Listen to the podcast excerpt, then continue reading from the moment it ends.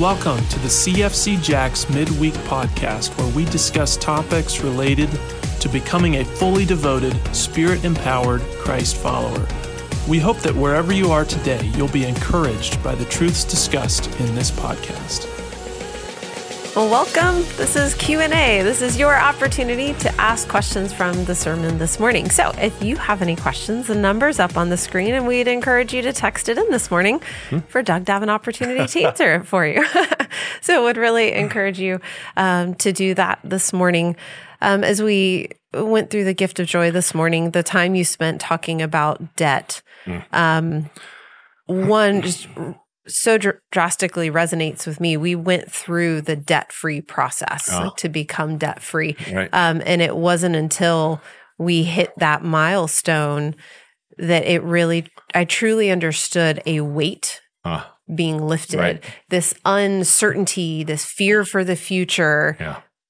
Gone. Yeah. Because we were no longer in debt. Now, not nothing compared to nope. eternity, but it, it right. gave me this example mm-hmm. and this experience of realizing my weight of my sin. Right. Because now I had had this tangible in front of me experience mm-hmm. of this financial debt is gone. So it's such a powerful Example. Yeah, I appreciate you saying that because actually, um, I didn't give that example on Thursday night, mm.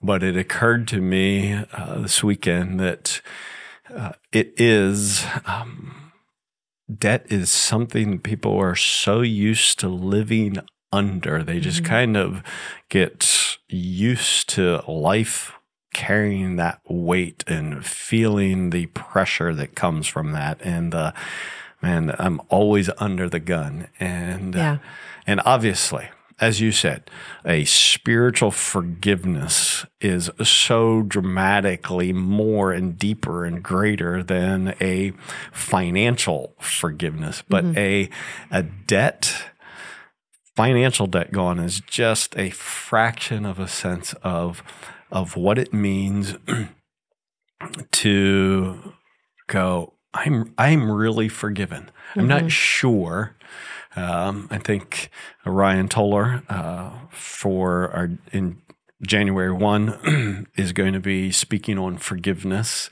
So uh, I encourage you to make sure you're a part that morning. Um, but to see how we just often don't see it's really gone. Our sin has been taken out of the way. Uh, I think we intellectually know it to be true, but we act and live and often feel as if it's not.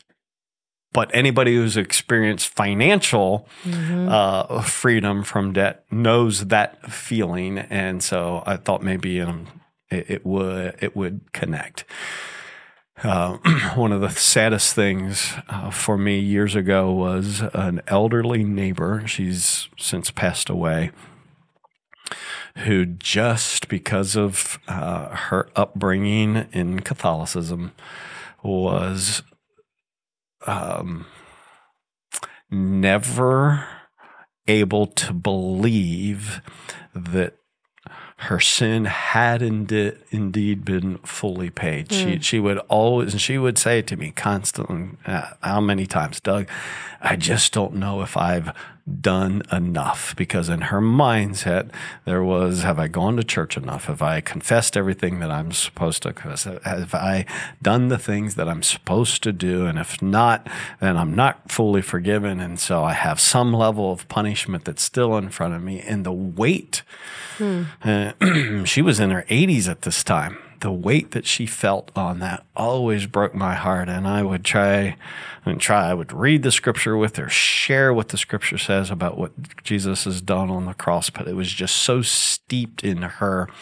that forgiveness was not a gift. It was something to be mm. earned. It was something that that she had to do enough, and she never knew if she had been good enough. Well, she was convinced that she had not been good enough. And that's why she lived in fear and no freedom that I think the, the power of forgiveness, true forgiveness, uh, fully finished work of Christ on the cross really does set someone free. And, um, That's what I long for for for folks to know. It was so exciting about Mike um, for him to go, whoa. I, I know what I've done. I've, his story. I've um, I know I'm a sinner. That's mm-hmm. not the hard part. Is to believe that knowing all that I've done that I could be forgiven was what really opened his eyes to the gospel. So it's an exciting opportunity there. And, and what I hope, maybe if you are still wrestling with, have I done enough? My answer to you is no, and you'll never will be. Never you be are. Able to. Yeah, it's why Romans five six. We were twice in the service while we were still helpless. We can never do enough, no matter how hard you try, no matter how much you're committed, uh, no matter how sincere you are. You'll never be able to do enough. Salvation is as uh, Mike shared from Ephesians 2. It's by grace through faith, mm-hmm. not by works. Yes. Absolutely. And so, a question here um, about baptism. Um, I was baptized as a child. However, that was well before I began my walk with Christ. Should mm. I be baptized again now that I have a committed relationship with Christ? Yeah, that's a that's a great question, and I appreciate that because uh, because many have uh, been, like this question shares, many have been baptized as a child, baptized as, as an infant, and it's like, well, should I should I get baptized again? It would seem that what you should understand is that when Jesus gave the what we under what we call the Great Commission in Matthew 28, that he said that they were go to go and make disciples baptizing. So part of the baptism was the following of their believing that Jesus was indeed the Savior being born. So we would talk about being baptized on quote unquote the right side of your salvation.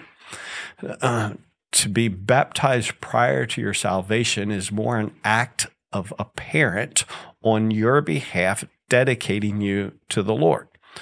To be baptized yourself uh, after you have made an acknowledgement of sin and deserving of wrath, but believing in Jesus to be your Savior and receiving the free gift, yeah, I would encourage an individual like this and others who that's your story that the scripture says believe and be baptized. So to encourage you, if you have believed, don't baptize, don't be baptized in order to believe, believe right. and be baptized. So I would encourage you to make that public profession of, and it is, it's a public profession of an out by an outward expression of what has happened to me.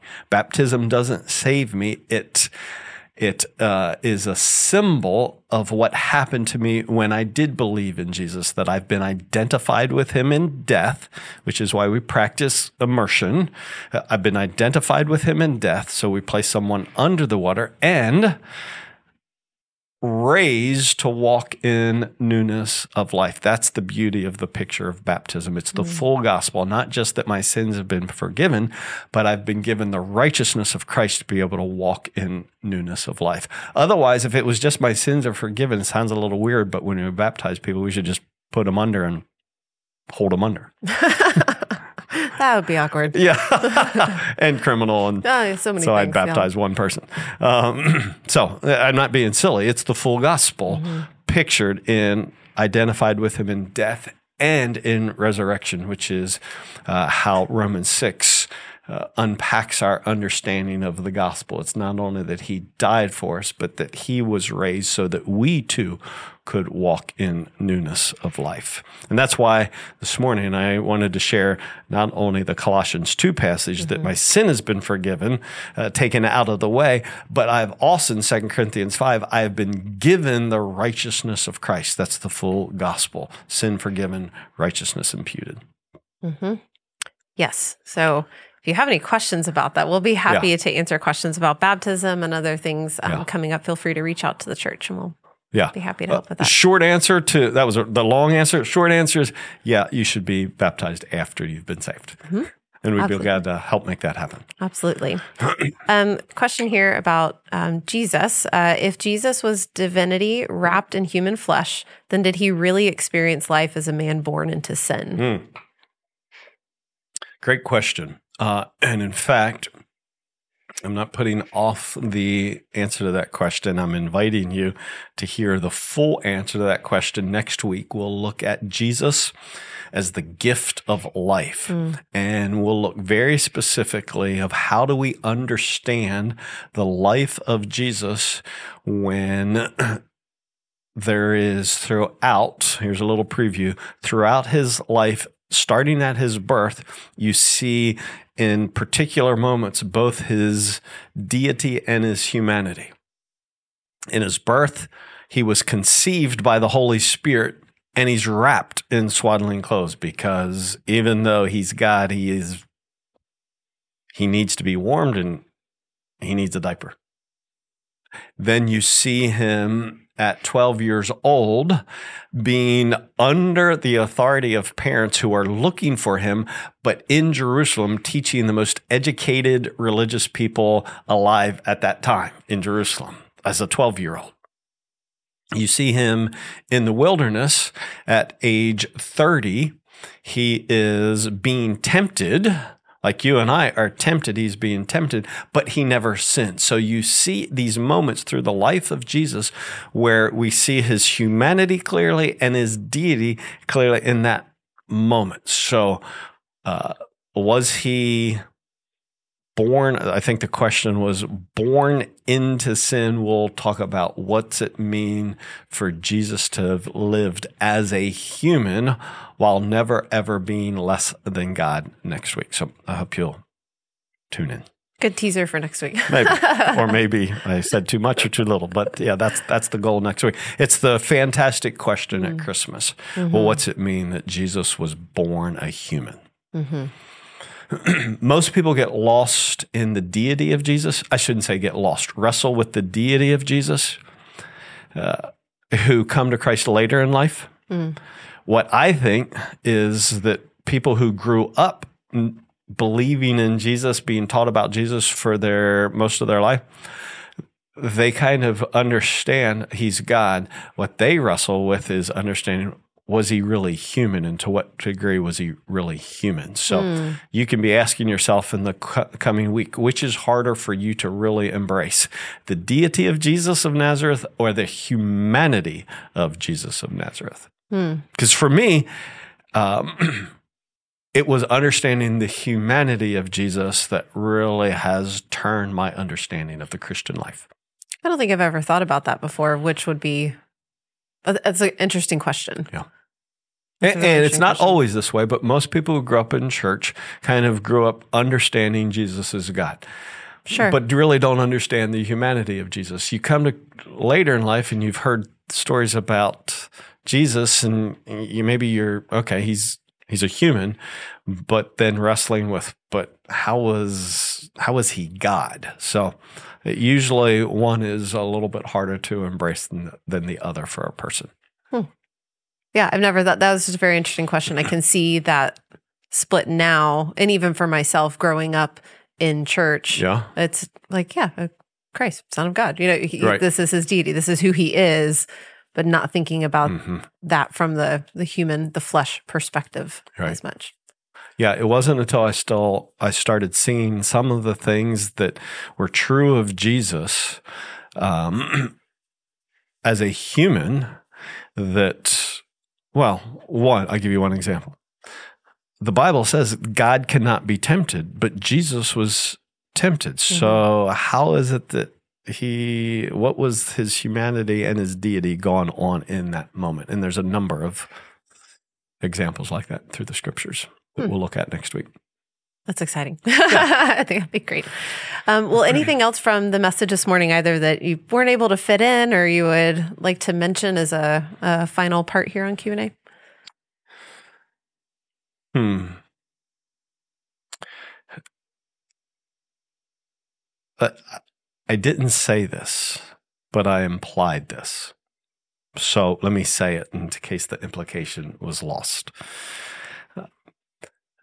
as followers of Jesus who understand the message of heaven, the good news of Jesus is good news of great joy for all the people, means that as a follower of Jesus, I am called to participate in, in some way, uh, the work, the privilege of getting the gospel to the ends of the earth.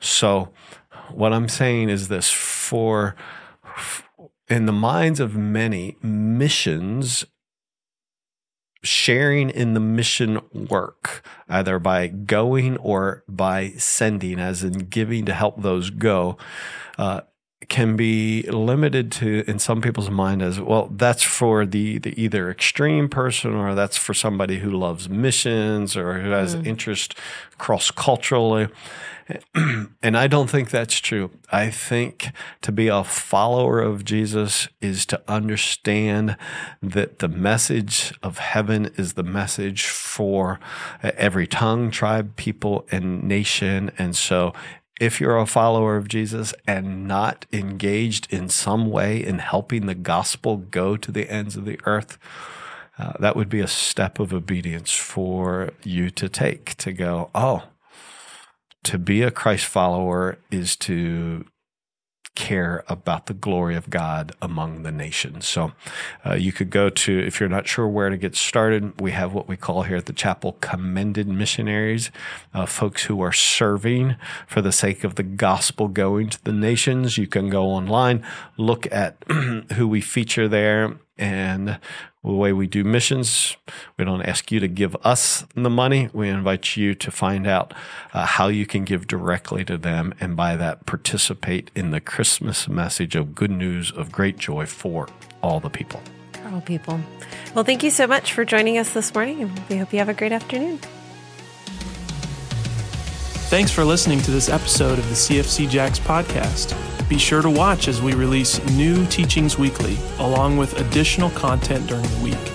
If you'd like more information about our church, please visit us at www.cfcjacks.com. Thanks for listening.